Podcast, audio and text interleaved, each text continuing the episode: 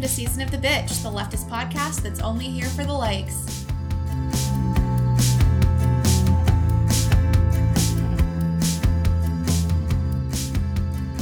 Today we have Lindsay and Laura. Today we're spending most of the hour talking with Mackenzie Chin and Van Tran Nguyen, who are incredible artists. And quickly before we get into our conversation with them, Lindsay and I are going to kind of describe our experience with art pretty briefly. I am not at all inclined towards like drawing or painting or any kind of visual art, but um, for undergrad, I majored in, well, one of my majors was creative writing. Mm. And I wrote several short stories that I'm very proud of and lots of poems that I'm also very proud of. And for a while, I definitely considered myself a poet. Wrote a lot of poems in high school too. And I'm still, I don't know, they're still not trash, which I think is, it says something. Because absolutely decent poems in high school, then you've got something going. Yes. Um, but since I graduated, I haven't really had, it might be the drive. I, I may not, it just might be that I have not had the drive to write poetry. It also may just be that like capitalism has crushed my spirit and having to work mm. for a mm. living has left me with very little time and motivation to pursue art in my free time. Yeah. And um, currently, as a law student, I spend all of my time reading for class. And the time that I don't spend reading for class, I'm researching or I am, you know, writing for projects or doing stuff for this podcast. So I don't have a lot of time for artistic pursuits. So one thing that I've started to do just to kind of ground myself is um, I've started carrying around my copy of Teaching My Mother How to Give Birth by Warsan Shire in my backpack so mm. that if I ever find myself kind of overwhelmed with what I'm reading or just really bummed out, then, you know, I, I open the book and I read a poem and I feel something other than completely overwhelmed. And it's just, it's a good experience. It's, it's great for keeping me sane. And it's nice to have kind of a balance uh, with beautiful things in my life amidst mm. all of this really dense, really formulaic stuff that I have to do in order to get where I'm going. Poetry mm. is mm. my main form of art and uh, the kind that I think that I appreciate most. What about you, mm. Laura? I'm all over the map, I guess, but I mostly I guess I mostly identify as a musician. Mm-hmm. I specifically, you know, I have a lot of friends that are much more instrumentally inclined than I am. And the people that I generally play with are much more instrumentally inclined than I am. And I have often been the songwriter or the, so it, it is its own form of poetry in terms of lyrics, I guess. And very distinct though. yes, it is very distinct. It's very like putting putting that into sound and putting that into creating more feeling, I guess, through that. Mm-hmm. Um and for me, I feel I really identify with what you said. Uh, like you were almost describing poetry as something that's healing for you. Definitely. And I feel that exact same way with music. Um, and I've also written some poetry and I felt that way as well. But with music in particular, because I've had some experience, particularly with PTSD, I've mm-hmm. had the chance to write about that experience and uh, uh write about the experience of having a really foggy brain or a, a brain that's unreliable and able to talk about unlearning what my past has taught me. Um, and so I feel like it's been my own healing process for similar things that you were talking about, but also for my own personal experiences with trauma. And then I've also been able to use it as an outlet when political things happen that are really jarring to me. In 2014, there was a the, these this group of men in Los Angeles who started attacking women at, at, a frat party because they wouldn't have sex with them. Good grief. And it was and I I'm pretty sure that that one man in particular killed either one or two women, I think, and it was at a school in Los or in uh, Southern California. And then in the same week there were two young women who committed suicide because of slut shaming on the internet. and I was able to write a song called Mad at Shitty Dudes because I just was so mad at like this dichotomy that was so clearly illustrated in just that week's news cycle of th- two women committing suicide because they were expressing themselves in and and who knows if they even were right? Because people get Right. slut shamed even if they're not doing that but even if whatever. So like that's regardless of of reality. But they were being slut shamed and then at the same time in the same week the there was this intense violence brought against women for not having sex with this man. Um so it it would that all that to say is that art has been really healing for me in that way. Absolutely. Well, without further ado, let's get into our interview with Mackenzie Chin and Van Tran Nguyen. Okay, so this week we have two incredible guests with us here, um, two women who have just been really inspiring to me as artists who focus not only on their own existence and their own experiences, but also kind of have a political edge to to the work that they're doing. So I'll let each of them introduce themselves, but we'll start with Mackenzie. Uh, hi, yes. Um, my name is Mackenzie Chin.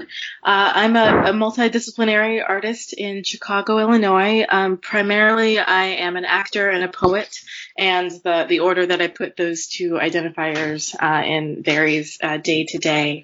But for the most part, I've uh, you know I've studied acting and I've I've worked professionally in Chicago um, on stage and screen. But for the past year and a half or so, I've focused um, more strongly on uh, writing, particularly poetry, and uh, currently work with uh, a collective called Growing Concerns Poetry Collective, um, where we fuse um, spoken word, lyrical, narrative, and hip hop styles of poetry with um, music and soundscape to create something that we think is pretty unique. Uh, and all of the work that we do and that I do individually as a poet uh, kind of centers around um, identity politics. Uh, my experience as a black person and as a woman person living in the United States as a older millennial, and uh, it, it just my experiences through that lens, certainly with a, a, a tilt towards um, what justice might look like um, in regards to those identities. And that's the kind of um, that's the kind of performance work that I like to do that I try to seek out and, and find as an actor as well. Amazing. Yeah, that's beautiful. All right, Van. Hey guys, so my name is Van Tran Nguyen. I am an artist. Um, I started off as a, a biochemist and then I switched over to the arts just due to, I think, my frustration with, um, with systems and sciences. So uh, I started off as a more traditional artist and then I became a performance artist and looking at ways in which um, women and specifically women of color um, navigate through spaces in spaces that are heavily surveyed and looking at um, our connections with our, our body, ourselves, our identity in moving through these spaces. Um, so right now I'm doing my PhD in um, electronic arts at Rensselaer Polytechnical Institute, and my research is looking at memory, ways that we memorialize war through our bodies, and how we pass on trauma. Mm. Wow. And can you explain the electronic arts PhD? like, Sure. what is that? It's a just a real special thing that you say to infuriate your kids. um, so it's a, actually the degree is a doctoral in the philosophy of electronic arts, just to make it Hmm. more muddy. Okay. Um, and it's essentially it's pretty open ended because like in in our department it ranges from like sensorial kind of like musicology to like autoethnography to like just actual dudes playing with noise toys. So we um so the philosophy of electronic arts is more or less the ways in which I guess the ways in which like we it's we like as artists practice with new media technology and ways that we like use these like tools and media practices in our art practice. So it's I guess it's a fusion of like media arts practices and I guess like more traditional arts. So it's like it's a balance or it's an imbalance. It's you know, I guess I would say that my my work is a little more of an imbalance because I do kind of like diaspora work. Mm. Um, but the work that I do utilizes these tools and kind of like investigates these tools. Like for example, my tool that I investigate is surveillance. So albeit Very like cool. surveillance cameras. Yeah, yeah. So I guess it's a roundabout way of saying like media artists. It's a it's a PhD program more or less for media artists. Very cool. Yeah, that's really interesting. So I kind of wanted to start with this first half, getting to know uh, how each of you use art and, and what art has been for you. And then on the second half, we'll kind of have it be more free form. So I, I wanted to start with the question of really openly, what kind of art do you do? What kind of mediums do you use and how do those mediums change the way you can articulate how you're feeling about a given issue or topic or something you're feeling and trying to articulate? Yeah, I mean, as I, I think I use, it's, it's funny. I think as an actor, I use myself. You know, myself is my primary my primary tool. Uh, mm. as as a performer and as an actor, I use my body and my voice to help tell a story that either someone else has written or I have written or I've written in concert with other people. But I think more than that, another tool is just my art is my experience. I think a lot of uh, young actors make the mistake of thinking that um, if they you know study hard enough they can become really transformative and and can take on pretty much any role out there. And i think a, a, lot of us can become quite transformative but i think it's our unique experience and our unique perspective uh, and and how we feel about the world that we live in and the experiences that we've had that allow us to be uh, uh, that allow us to be as strong artists as we possibly can. Which means not every hmm. story mm. is for us to tell, not every yes. role is for us to play. Mm-hmm. And I think I bring a lot of that sensibility to my work as a writer as well. I I don't I try not to write about things that I don't really know about. Mm. Right now, I'm really interested in investigating a personal, like my, my personal perspective and my personal story. And I think as much as poetry is a tool to to share, I think it's also a tool in art for me to um, investigate uh, inwardly as well. I, I, think one of the beautiful things about art, and I think the reason why I practice art is um, it's a way of reassuring myself and reassuring others that we are not alone in our experience. Mm. Um, anything that has happened to me or that I feel or that I perceive is shared by other people, um, whether it's one person in the room or a dozen people in the room or everybody in the room. It's it's incredibly shared, and we're we're not alone in our experience as human beings. Um, so I think my primary art is my myself. Absolutely. Um, and before we jump to Van, I just would like to say I had the incredible opportunity to see Mackenzie's poetry collective live. And when you're in the audience, it's not just that you're listening to poetry, you're engaging with the poets, you're making eye contact. It's a very like personal and connective experience in the in the way that you were describing and it is thoroughly one of the best experiences I've had in terms of performance. So it's very special. Thank you so much. Yeah. That's awesome. Actually, so earlier I got to listen to I'm just passing through here and that was really awesome what you uh, just said about like utilizing our bodies as ways of like carrying or ways of like materializing our stories like through our bodies, which I think is like really beautiful because there's like parts in the song that I think like when you said certain words, it like embodied very like visceral memories or even like conjured very like visceral images for me. So that was really cool that you that you said that. As for me, my my art, I also believe that like your body is a vessel for for storytelling or your your body is in, in a lot of my work and a lot of my performance art I use myself because I am you know I as a like Asian American woman is a charged being so my place in the world or my like actual being like having to actual like reconcile with me and and deal with me while I'm having these experiences or while I'm sharing my performances with people is like really important. Um, as for the tools that I've been using or, or, ways that I've been making my art recently, I've been um, using a lot of sound and being very interested in, in sound art. And one of them was recently I did this project for a show um, I curated, I co-curated with my friend Natalie Fleming. It was a show about Asian American identities in the Rust Belt.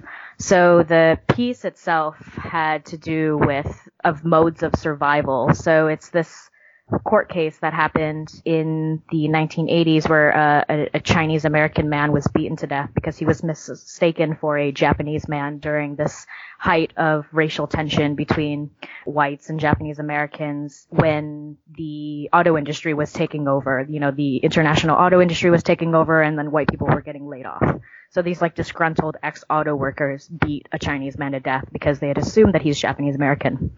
So mm-hmm. I got to look at these archives. So like archives is something that I consider as a tool or as a media of like of my art as well because I think it's interesting to look at these moments in history and kind of pull from them and see and see the ways that these moments in history embody themselves or em, embody themselves now, right? So I was lucky enough to to get a hold of those archives um, of Vincent Chin's death and the the uh, court case, the murder case, and then the civil rights case that later came about. So I was like looking at these, and I was very interested in in sound, and I was interested in language because like his mother was in court a lot on his behalf obviously. Like so she, he he was her caretaker.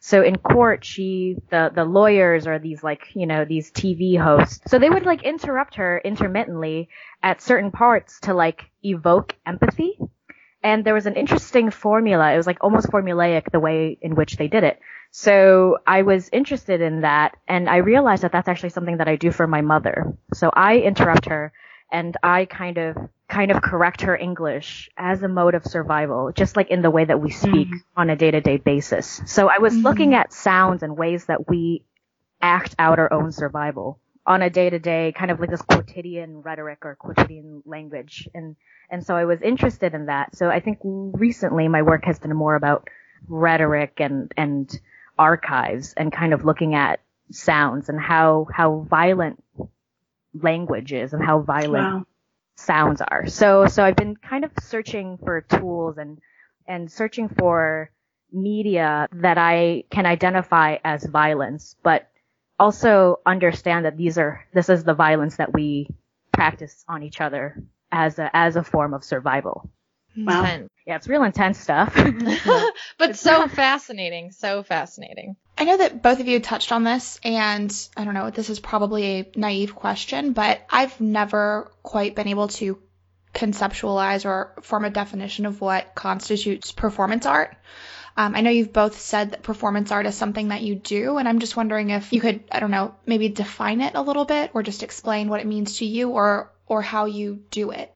It's funny. Like I, I think I have an understanding of performance art because I know a lot of performance artists. Even though I don't, even though I perform and I am an artist, I don't consider myself a performance artist, and and mm. that that's largely because uh, most of what I do can be easily categorized. Um, when I'm on stage as an actor in a play, I am acting in a play. When I'm on stage with my collective, I am a performance poet. However, I think there are artists whose work defies categorization, but is definitely recognizable as an artistic act and is mm-hmm. uh, and is based in performance. Um, and I, I think Van has probably participated in more work of that nature than than I have, and might be able to give a clearer sense than I could.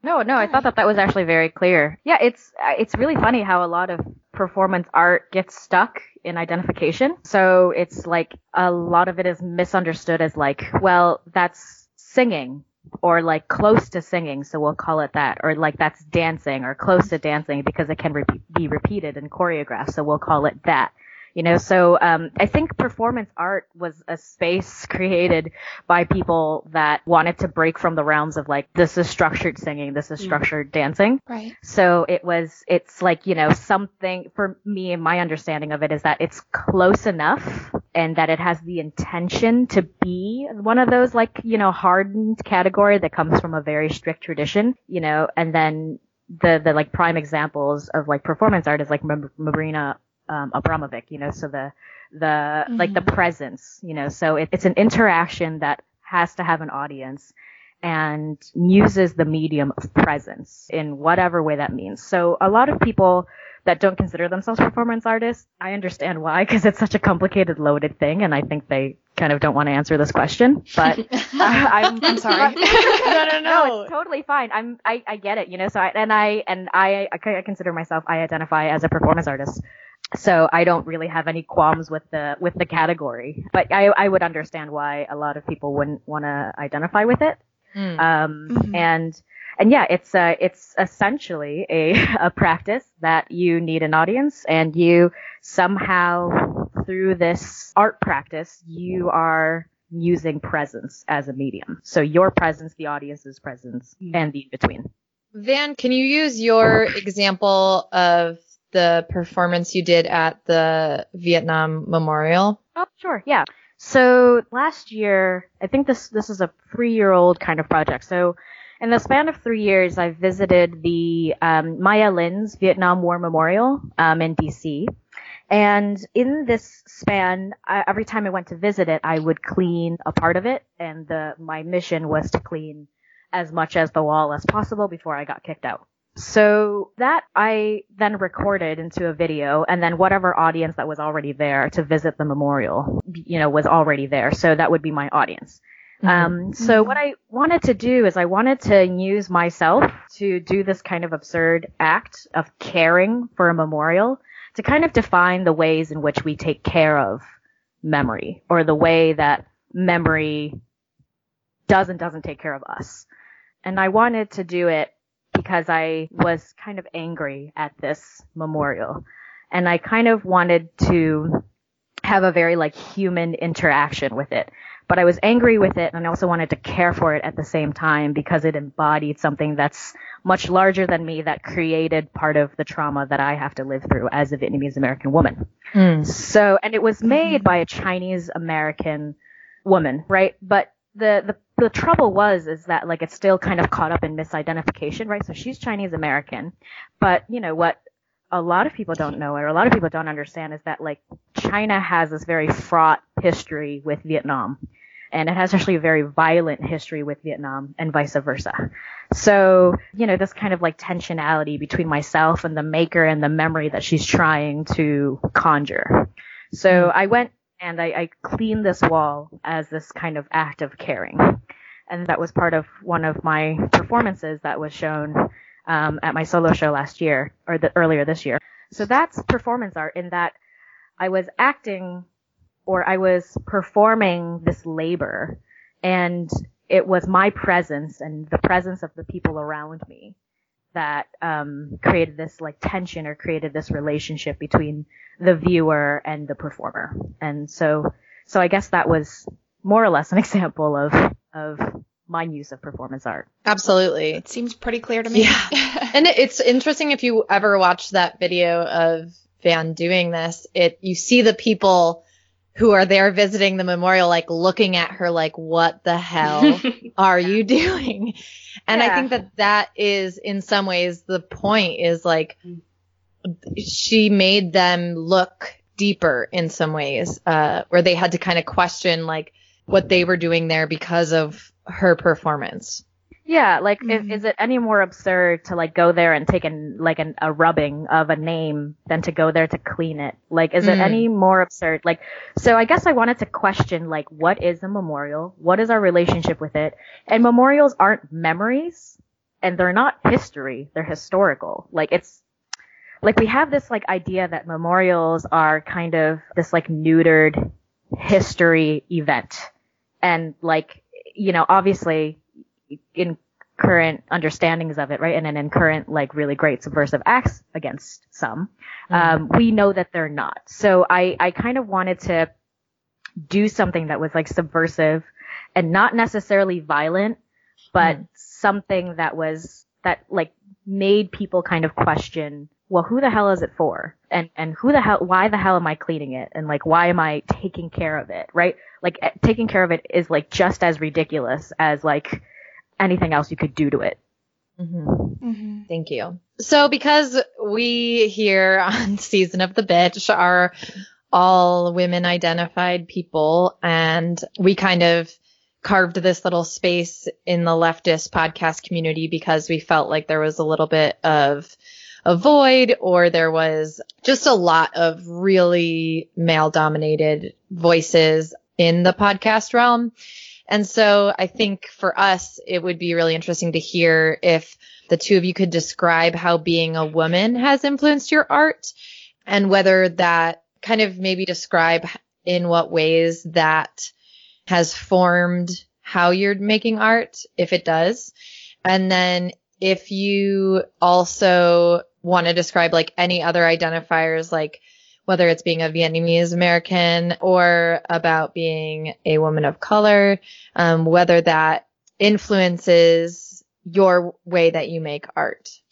It's funny. I I think when I, I first realized that I wanted to be some kind of artist, that I that I had things I wanted to communicate through an artistic lens, I, I don't think I really thought about uh, identity very much because it was just like it was just kind of um, m- my truth, and so it just be it was kind of invisible. I just I'm, re- I'm in the middle of reading um, Ta-Nehisi Coates' new book, We Were Eight Years in Power, and he has this wonderful uh, um, essay on Michelle Obama and uh, how she was raised Mm. in a you know two parent household in South Shore, which is a neighborhood in the south on the south side of Chicago, and how that was just the truth of her upbringing and and for a lot of other people in her you know immediate neighborhood and and and world. And so it's a and it's similarly, I think I went about a lot of my life just oh, obviously aware of my identity as a black person and as a woman, but also just kind of not it didn't seem exceptional. It didn't seem outside of the norm. Um, until I say until I think I moved to Chicago, which is a, a fantastic city and a city that I now call home, um, but is is far more segregated than any other place I've ever experienced. Mm. Um, and so I'm I think living here has made me hyper aware of my identities and how it might shift the way people perceive me in ways that I never was before uh, moving here and it's kind of a it's kind of a blessing and a curse because I think it has just given me a lot to I mean you know discrimination is not fun obviously Right. but I think it's given me my way of pushing back against it is is by writing about it and by seeking out media and plays and and video uh, projects that that are that that's my way of pushing back against it. So it's given me a lot to write about. It's given me a lot to do, and it's given me a lot, I think, to celebrate in ways that I would not have thought to celebrate those things about me before because Mm. it didn't it didn't seem it didn't seem special. but I, I think becoming more aware of those things, of those elements of my identity, has helped me. It's it's it's weird because it's I I write so much about. Mm. About those elements of my identity, and I sometimes worry that there are other things that I'm not giving uh, giving time or attention to. Like I want to be able to write about just you know having this. Uh, I was in California earlier this year, and I had a tangerine that was the best tangerine I'd ever had in my whole Yes. life. Like like the Midwest knows nothing about fruit. Like oh good God, like I just like I almost cried eating this tangerine, and I thought I want I want to write about the experience of eating this tangerine, and I want to just it for it to just be about that and the beauty Mm. of that experience. Mm. Um, and but right now, be, I think in part because of the my own recognition of my identities and celebration of my identities, and also because I think uh, because of the tenor of the world that we live in now, it does not feel like enough to just write about what it's like to eat a, a particularly delicious piece of fruit without it being um, somehow a metaphor for something larger. Mm. You know, it just doesn't seem like Right. enough. Um, so it's it's something that I, I celebrate and that I love to celebrate, but it's also something that I wonder if I'm um, kind of cornered by at the same time. Mm. Yeah. That's actually a very, a very, um, really, really interesting point that you bring up in that, like, as a woman or as specifically a woman of color, everything you do is charged and it seems like there's um, only kind of like a lens that it can be seen through. And I think that that's, I don't know, I, I think that that's like, that's a burden, right? Like that's a, like a mm. massive burden. Mm-hmm. And I think about this a lot where when I want to just make work that's either quirky or just ridiculous for the sake of making it, um, and I think like, well, in a time like this, is it helpful to be making that? Is it productive to be making that? And I think about like how poisonous that is to mm. myself. Like to constantly have to question my productivity and to ha- constantly have to like question or check in on my body if my body is saying this thing, even if my body does feel genuinely like I'm just happy to eat this fruit, right? So it's like I I, I don't know. I don't like disavow or like not value the product of like that sincere kind of emotion because we're multifaceted beings, mm. right? And I think that we fall trapped to like needing to produce things that are subversive or needing to produce things that are like these like very loaded things. There's a really great, I'm, i might be getting off track, but there's a really great like, uh, artist statement or, or this like press release that Kara Walker released. Um, mm. I think a few months ago. I don't know if you got to read it. It's pretty freaking brilliant because she just like goes out and just says, I'm gonna make art. And it's this like absurd thing that I'm going to do.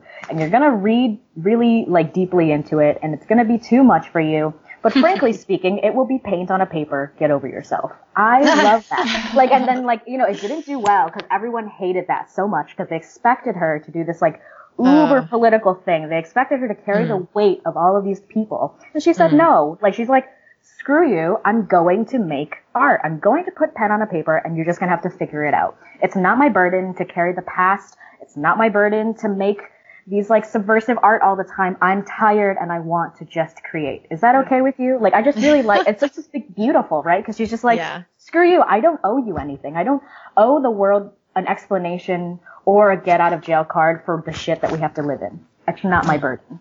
And I, I think and I think about that like all the time, right? Like I just like, well, I'm so tired of like having to have to situate myself and, and it's depressing enough that I like, you know, we, I teach students in this like Trumpian society. It's like, you know, like we're in a shitstorm. So you, hellscape. You start, yes, in this hellscape. Mm-hmm. And you have to keep on thinking about it and like positioning yourself over and over and over again. Yes. But it's like, sometimes it's just kind of nice to make things that are like simple and quotidian. Damn it, white men do it all the time. Like, why, like I, you know what I mean? Like, why the hell can't I? I'm going to do this. Like, and and I owe nothing to the world. I don't owe an explanation as to why I have to make this. And you can read as far as you want into it, but frankly speaking, it came from my body. So whatever my body produced, you will take. And I and I just kind of like that statement from her, like that, you know. So I that's what I have to say to that. What what Van hasn't really led on to is that she's also hilarious and she's made some really funny art of like goofily figuring out how sex works through art. Yeah. Um and that has been really brilliant art that I've seen. And then I've also seen like your obviously brilliant work that comes from be- like that's charged with being a Vietnamese American woman. So I know that you have both of those sides in you too that you're like probably struggling with on a pretty regular basis. Yeah, I think for a while I was like trying to find the balance between like the art that I was making for me so that I could survive and like still enjoy making it, right? Because sometimes I just want to paint like naked people because I think sometimes naked people look funny.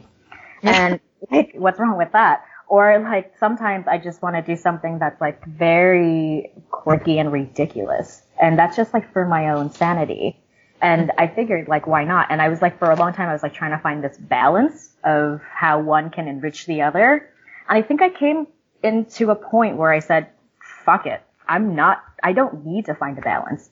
Like, there are plenty of successful artists or plenty of very successful, specifically women artists that kind of never really needed to find a balance. Like they just made these things and they made their audience reconcile with these things, right? Like, so I, I think I just kind of came to a point where I was like, I don't need to do this. It's not, I don't know, like, it's not productive to keep on having to to rack my brain on to like and to create this like symmetry of like my actual personality and things that I want to do and the things that I feel like I need to do. Absolutely. One of the last projects that I did on stage uh, was um, a new play by a Chicago playwright, Ike Holter, called Lottery Day. And um, there was, to me, I guess nothing overtly political about the play. We didn't mm. talk about presidents. There were no jabs at Trump. There, you know, it was it was very much about these people in this space experiencing this this thing together. There was um, I rather enjoyed the fact that the play had like a token white character, like everybody else on the, in yeah. the play. Like a, a ten or twelve uh, person cast uh, was a person of color, uh, and there was you know one white person. And I think just to have a story about these people living in this space, just living their lives the normal way they live them. Like I don't wake up and think, oh, I'm black today. Now I'm going to go do things according to that yeah, fact. You know, yeah. live my life just like anybody else does. And I think obviously my identities have a, you know, uh, have an effect on what my experience is of that day. Um, but it is not, it, it's not the baseline. And I think just the the fact of having those characters behaving truthfully, um, having this you know this experience was um, at once quotidian and and ordinary in a really beautiful way that I loved, but in and of itself was was political. The fact mm. that we made people sit in a room and watch people who probably a lot of people don't, some people in the audience maybe don't, you know, interact with people who don't look like them very often. We, they sat in a room and they watched these people living their very ordinary, well, on, you know, in, in a play, it's every, in a play, what you experience is extraordinary, but right. just having that experience. And I think as quotidian as it, it kind of was in an overt sense, it couldn't help but be political in, in that way. Mm-hmm. Yeah, totally. I and I also like I mean there's a the book that you said that you were reading by Tan yeah, Ta-Nehisi Coates. Yes. So there was a really great article recently in the Atlantic, and I think it's an excerpt from that book, where he's talking about Trump and hmm. the like, and he, it's called like the first white president. First white where, president, yeah. Yes. So I'm reading, and I think it's actually pretty brilliant so far. And I think that that's something that we kind of maybe don't talk about as often is that like, you know, people of color seem to like have this assumption where people are like, oh, we only like when you see things through the lens of people of color, there's like a certain way or a charged matter of how people of color uh, see life or like, you know, whatever. And that's to, that to me is very fascinating because the, I, the article in which I'm reading, it just like, it seems to me that like, we forgot that white people are very charged matter as well. right, and, and are a thing and not standard. Yeah, and yeah. whiteness yes. is a charged being.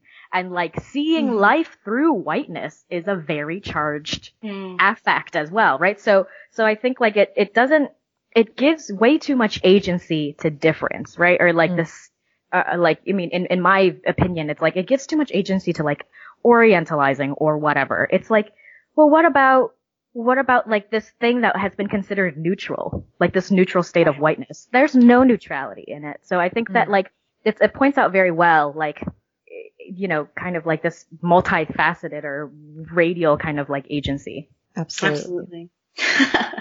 I um I I know this is painful for me to do. I want us to take a quick break and listen to I am only passing through here. This is an incredible conversation and we're going to come back to it. Um, but I want to kind of have this at least at least mildly in the middle of our conversation. So without further ado, this is I am only passing through here by Growing P- Concerns Poetry Collective.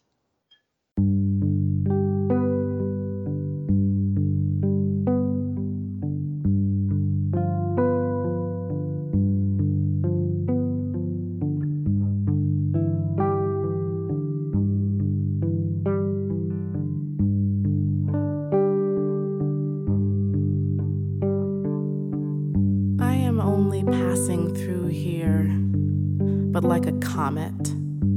My mother forged me in the crucible that is the womb of all black women. I glow like a saint from oils rubbed into my skin by generations of these old women. Their knotted hands push me forward from the coasts of a whole other continent.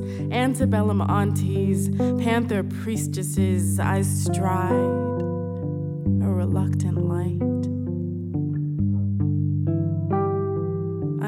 The times I fell. I am the breath that fled my lungs when the water almost took me, a hard palm to the heart, a calcification, a callus that lets me do the day's work with no pain. I am the back muscle I didn't even know I had, flexed, sprung to life when I climbed the thing they told me not to climb. I am a tear, a mend, a new strength, but I am also soft. In me is the sorority of the shadows cast on my sister's wall, all the monsters I escaped, for every night she let me sleep in her bed instead of my own. Two black girl sisters, growing tall into the jaws of all this world, sisters, arms lifted to keep the jaws from snapping shut, sisters. Am only passing through here, but like a dragonfly, the light from the sun having traveled 93 million miles just to be an iridescence on my wing. The only thing better than a dress with pockets is a dress with wings, and all my dresses have wings. They are made of sugarcane, cotton, and tobacco leaf. They smell of lavender and cocoa butter, of pork chops and pound cake on Sundays. They are moon rays made solid, or the way my mother said my name when she found where I had written my name on her good, clean walls. They are my name. They are my name thrown up on the side of a public building in green and pink and blue and gray and white that can't be buffed. My name a conjuring. My name spoken by God on my arrival, and by God I mean the delicate shadows beneath eyes upon waking. By God I mean the misty mirror reflection after the shower that made you new. By God I mean you. By God I mean the joint you and your tribe passed around last moonless night.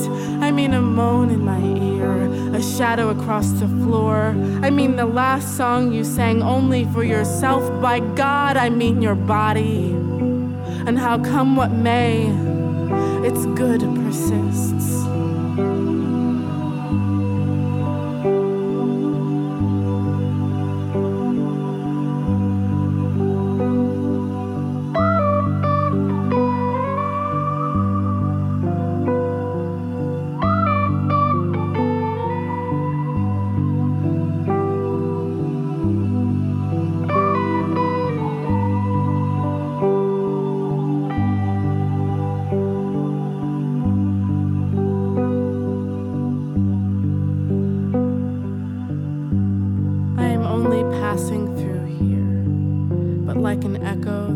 Catacombs of the place you call home, where home is your body, the soft inner elbow and its veins, a blue river filled with fish on a cloudless day, the soft of your tongue and the stories it could tell, the sweet of your darkest places.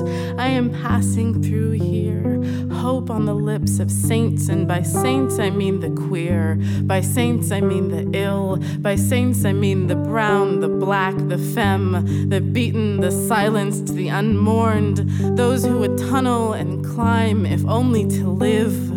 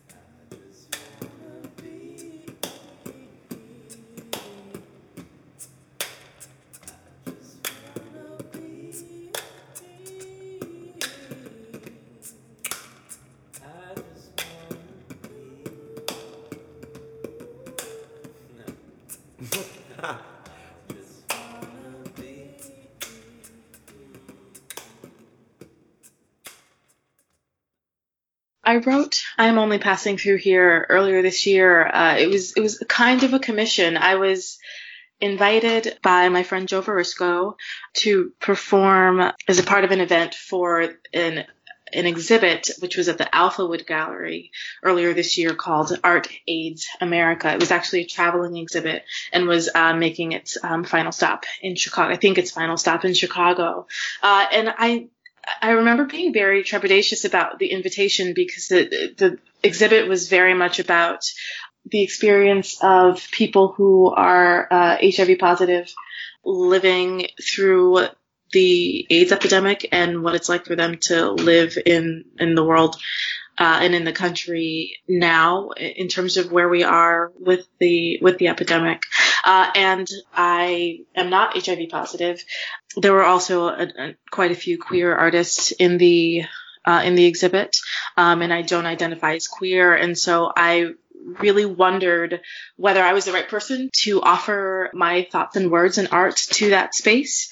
Um, mm And I, I, you know, I remember sitting down with Joe to to talk about that because I really wanted to honor what uh, what that exhibit was was trying to do and the, the, visibility that it was it was kind of going for. And so we decided uh, after that conversation, I decided that my voice as an ally and as someone who is has kind of open arms to to witness and receive what that experience is and to understand the truth of that experience was was kind of where I needed to come from mm-hmm. in in regards to writing something for that. And so then um, I said earlier that I, I, took a trip to California earlier this year, and I wrote this poem while I was in in California, which I guess is only significant because I, I love California so much. There's never a time I don't I, I love living in Chicago. There's never a time where I don't just want to like be in California, like just to exist in mm-hmm. California. And it took me several days to write, and I, I think I just really leaned into a lot of the imagery of my of my own experience. Um, again, even though I'm uh, not a queer artist, I'm not HIV positive. I think I was striving to find what it is to be faced with something that others might perceive as an obstacle. Mm. Um, that, and that certainly I have to, you know, incorporate and, and think about in my in my daily existence. But that is like a testament to my um, resilience and and spirit. And I just kind of leaned into that idea, and these were the images. A lot of what is in the poem were the images that um, that kind of came out of my uh, my pen as I was writing. Um, mm. So I try to in my writing, I do try to be as specific as possible. I think general like I, I, try not to work too much in generality because I don't think that's very potent.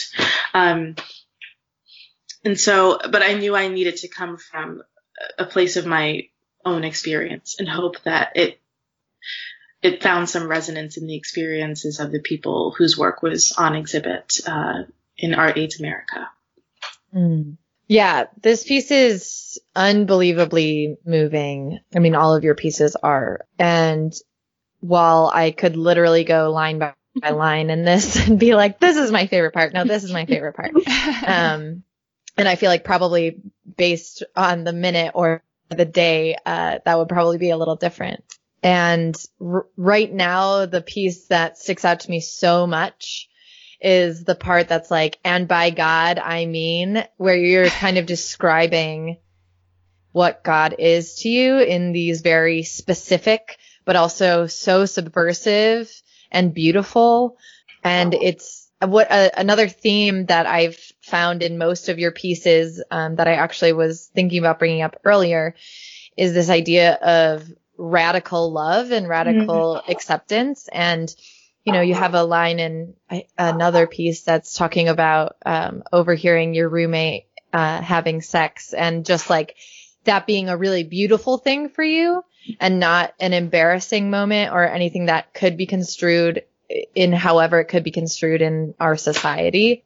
Mm-hmm. And you just kind of come with this radical openness to loving one another. And I, that I feel like really permeates through this whole song. Thank you. Um, yeah, I, I think something I've been really fascinated by uh, in my writing recently is redefi- rediscovering and redefining what is holy and what is considered holy.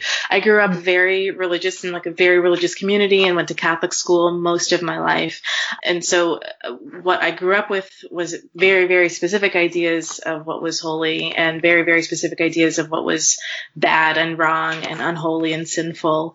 And I've evolved quite a bit um, from from those days, and so, but there's still a, there will always, I think, be a part of me that holds like the that ideas of what is sacred and practices of ritual that they will, they will always like live inside of me in a really strong way.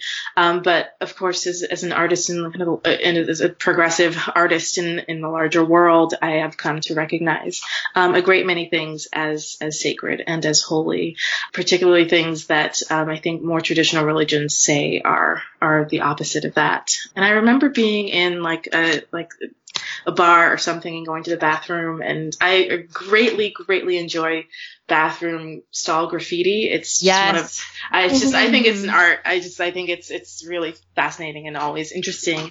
And I remember, uh, seeing inside of the stall I was in, um, someone had written, your body is a good body. And I just, even thinking about it now, it just, it's just really touching and moving to me because I think, oh, gosh, as just not even as women, just people, as people in the world, we're given these uh, impossible standards to live up to. I mean, you know, there's countless um, conversations and, and podcasts and articles written about that. But I think we internalize so deeply in ways that we probably aren't even aware, ways that our bodies are not are not good. And and I remember just thinking about writing this piece specifically for this exhibit in just kind of trying to imagine what it must be like to have a body that you can't always rely on, or for anybody with any kind of um, uh, illness uh, or chronic illness to have a body that they feel like they can't always rely on, but that like it's just it's the body that you have and you are in it, and it, um, it may not serve you in all the ways you want it to serve you all the time, but it's still ultimately good and and holy.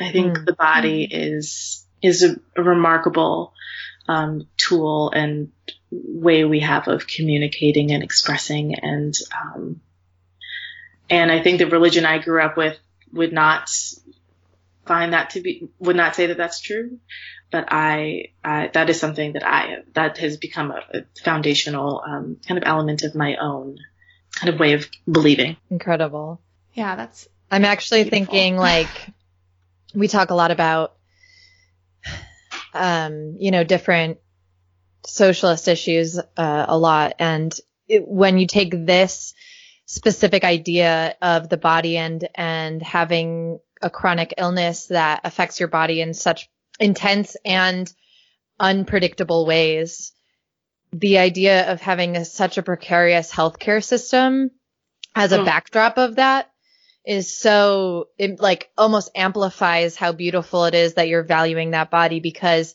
in this current space, it's like often people who have a really precarious healthcare situation often aren't fully employed, so they often don't have access to healthcare, and and so they're just in this like like cycle of precarity. Mm. And to just kind of stop that cycle in its tracks to validate the beauty that still exists there is like more beautiful than you know, I feel like if we lived in a more utopian society where we could all get the health care and access that we need, maybe we would feel a little more com- confident and comfortable in our bodies, even when we're sick. Um, mm-hmm. and there wouldn't be this shame surrounding it. Right. Um, but to kind of break down past that, like larger issue too, to be like, I still value the body. I still value this as sacred and holy. Absolutely. Absolutely. I think the uh, the other thing that I think really when I perform this poem with growing concerns, it's it's one of my favorite it's one of my favorite poems to perform, particularly because I just I like the idea of uh, just there's a there's a line that um, that I that I enjoy. Like it's weird to be like I love this poem that I wrote. Um, but, uh, there's a particular line that um, that I always love sharing, and that's the light from the sun having traveled 93 million miles just to be an iridescence on my wing. Mm. That there are so many people in the world, right? Like something like seven billion people in the world, um, but that we are all so incredibly worthy of every good thing in love and health um, and companionship and joy as we're, we're all so worthy of all of it. Um, and i think it's it's it's easy to forget that because there's just so many people with so many incredible needs. Yeah. But that we're that it we truly are deserving of that much of of that level of yeah of 93 million miles of travel by light to just just to be upon you. Yeah. I loved the part where you talk about God as well. That was I started getting chills from the very beginning of the poem, but I was just like I was very aware of them at that part. Like it was so beautiful and I got a little bit choked up, um, which is how I know that I'm listening to a good poem if I get chills and feel a lump in my throat. Um, but I also really loved the part where you're talking about your name and mm. I don't know, just amplifying it um, and publicizing it and I don't know, being proud of it. I don't even have anything to say about it, but it just it felt so like beautiful to um I mean it feels really self celebratory mm. in a way that I think a lot of people consider vanity, but it's it's really beautiful to I don't know do it in a way that it legitimately feels like art rather than self congratulation. It's empowering. I'm glad. I'm, I'm so is, glad. Yeah, it was so beautiful. I'm glad that it uh, lands that way. Um, so one of uh, like my personal patron saint um, is Solange, and uh, yes. uh, she, mm-hmm. she wrote this amazing letter a few months ago. I think it was a letter to her like an open letter to her younger self. Mm, um, yeah, in in like Teen Vogue or something. Yes, right? yes, Teen yeah, Vogue. She's like so on good. fire right now. Oh my yeah. gosh. I'm obsessed with her. Shout out Teen Vogue. Oh my yeah, gosh. yeah, Teen Vogue's killing it recently. killing Jesus. Um, well, their their editors like bomb. Yes, yes, yes, she's she's amazing. Um, but there's uh there's just one part of the letter where um, I, I I'm, I'm gonna paraphrase it, um, but she talks about other people, you know, being named and other people having names for you, or other people maybe calling you names, but that there comes a day when you name yourself, and uh, that really resonated and landed on me really, really strongly. Um, because I think um, a, a big part of really uh, devoting myself to poetry as a form and I, still struggle to call myself a poet because I read so many amazing poets and read so much amazing poetry that it feels like, oh, am I allowed to? Have I earned? Have I earned this title? But uh, part of my um, uh, setting myself to to become that, to become a poet and be a poet, has been um, about claiming my own identity as as my own and it not needing to fall in line with anything that has um, come before me. I can um, be black in the way that it means to be black for me.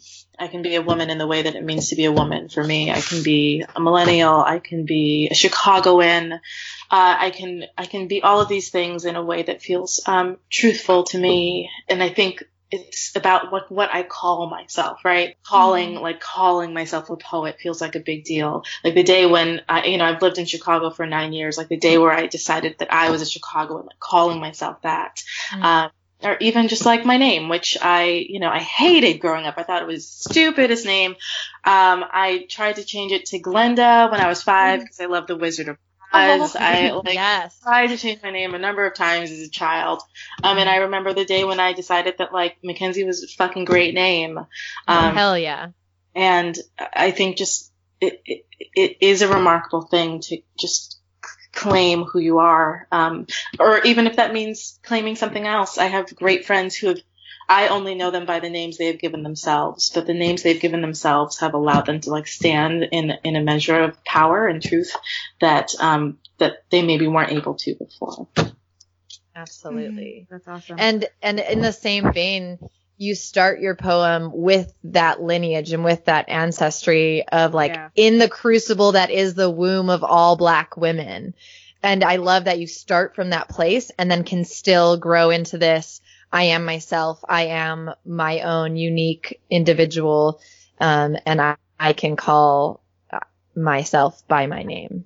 And it also, you know, it's funny. That makes me, uh, that reminds me of something that um, Van said uh, towards uh, when we first uh, started our conversation about um, your work exploring how, I think it was how memory lives in our bodies and how we pass down memory, which Yeah. is such a fascinating concept for me because it, there's been a study that's been going on for several years about how our the memories and the experiences, particularly the trauma of of uh, of our forebears, like gets imprinted literally in their genetic structure, and so Mm. it gets passed down generation to generation, which I think has enormous implications for groups of people who have experienced widespread trauma. Jews who have um, who have family members who survived the Holocaust, um, Black Americans who have um, ancestors who were who were who were part of slavery, um, all of these groups who have experienced like this kind of trauma, like that science implies that it literally lives in us. yeah. Um, and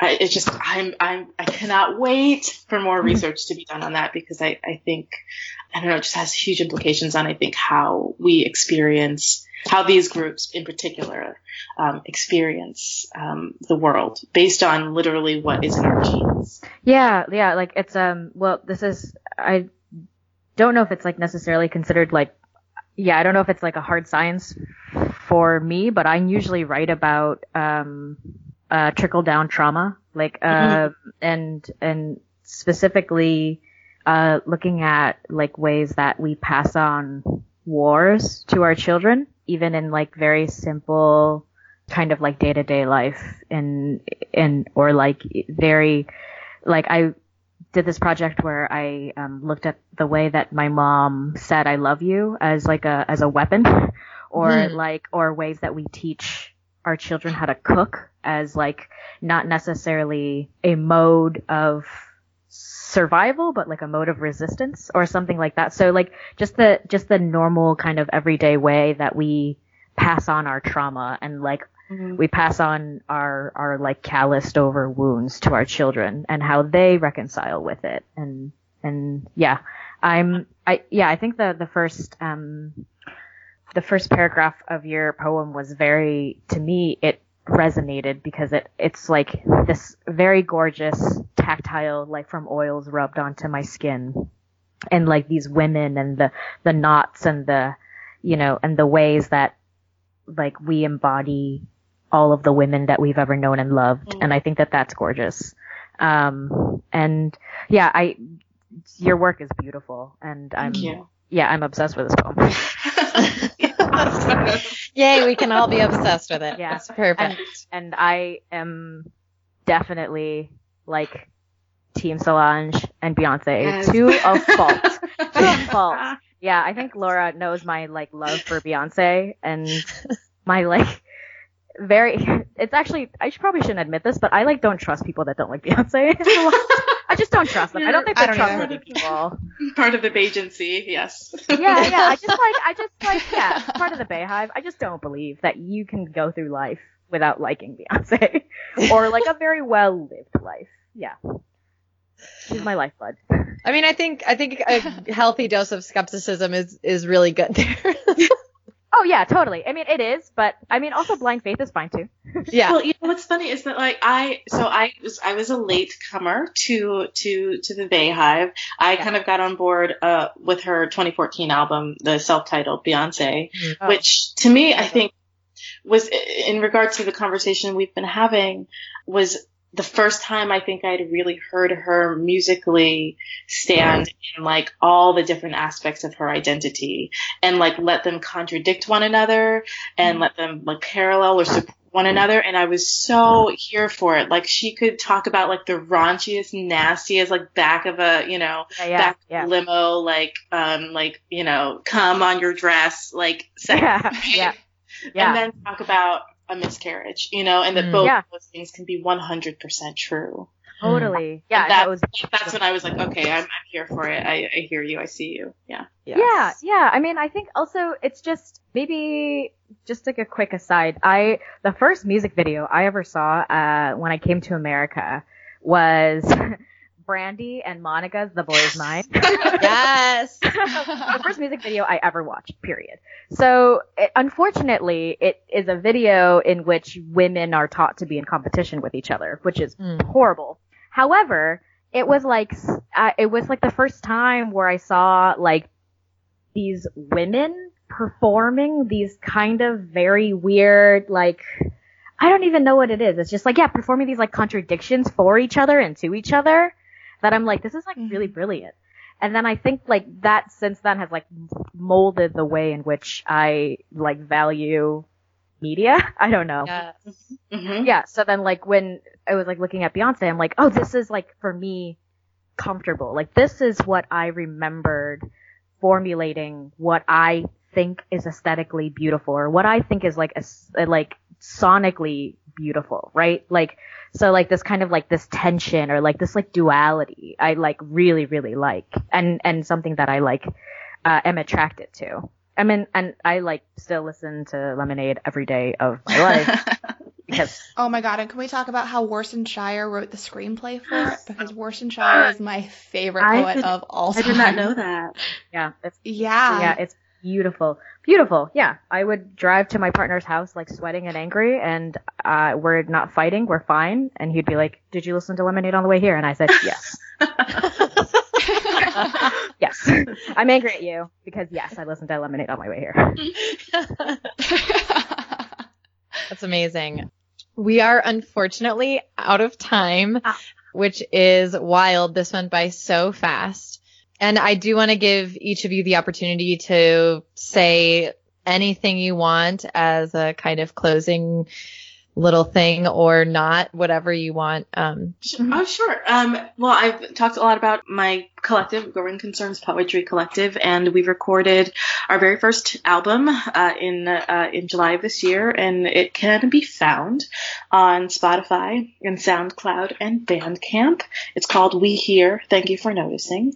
And um, the thing that I'm really excited about right now, well, two things. I'm going to be in DC for November and all of December, um, doing a brand new play at Woolly Mammoth Theater Company um, with Felonious Munk, um, Mm. the the comic and and all around fantastic person. Um, it's called Nothing to Lose But Our Chains. Um, so if you're in DC, please Oh come say hi to me.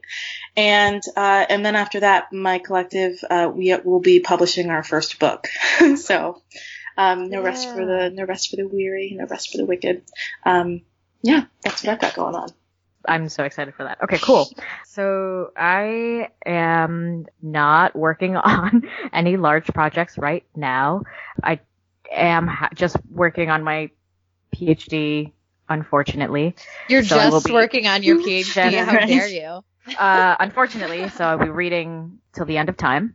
But you can check out my art and my work. It will be, uh, my website will be updated soon, but right now it's www.vantranuyen.com. Um, my work is there. It will be updated soon with um, a few literary projects that I will be working on. Hopefully, I will be publishing soon. Uh, it's about a piece that I wrote in response to the Ken Burns documentary about the Vietnam War. Right now, it's called "Eat Me, Ken Burns." It will definitely change through publishing. so, um, yeah, so it's that's where my work is going now, and uh, I uh, am so so psyched to have had this really great conversation with you, ladies. oh, yeah. Thank you so much for joining Yeah, us. Thank you both so much. And um, we will hopefully connect with you both soon. Fantastic. Thank you. Wow. I am so incredibly moved and grateful to have had Mackenzie and Van with us. Thank you to brilliant women everywhere. so, we have some really exciting news. Dun, dun, dun, which hopefully, if you listen to this podcast regularly, you're already aware of because by the time this comes out, if you're receiving this into your ears on the regular day on Friday, November 3rd, then tomorrow uh, we have a live show. If it if you're a Patreon supporter, it will be two days from now. But it Gives you time to get a plane ticket. Yes, so much time, so much time. And yeah, we hope you'll join us. We're having a live show. What the heck? With our friend from the Trillbillies. And we're going to do some really weird shit like raise Margaret Thatcher and Nancy Reagan from the dead. Uh, real life ghosts. Yeah, it's going to be real cool. And then we'll be our favorite teen witches or just witches in general. And oh, so the details are it's November 4th, 6 to 8 p.m. Central Time in Chicago at the Township. And the recording will be available for all of our Patreon supporters. So if you've been waiting to be a Patreon supporter, now is your chance. And if you're in town, um, come. There's a way to RSVP online, which we will link in the description here, and you can pay at the door, but your RSVP will save you a spot there. We also have you, tickets available on Eventbrite, and uh, I think you can also, yeah, you can RSVP on Facebook. yay! Come have a beer with us. Getting weird with the coven. All right. Well, I think that is all for today. Oh yeah, uh, rate, review, subscribe on iTunes, and uh, follow us at Season of the Bee on Twitter and Instagram. Uh, send us your music or hell, your spoken word poetry um, at seasonofthebee at gmail.com and uh, give us your money on Patreon. yeah. Okay. Well, we'll catch you later. Bye, Lindsay. Bye, Laura. Love you. Love you. ew, ew.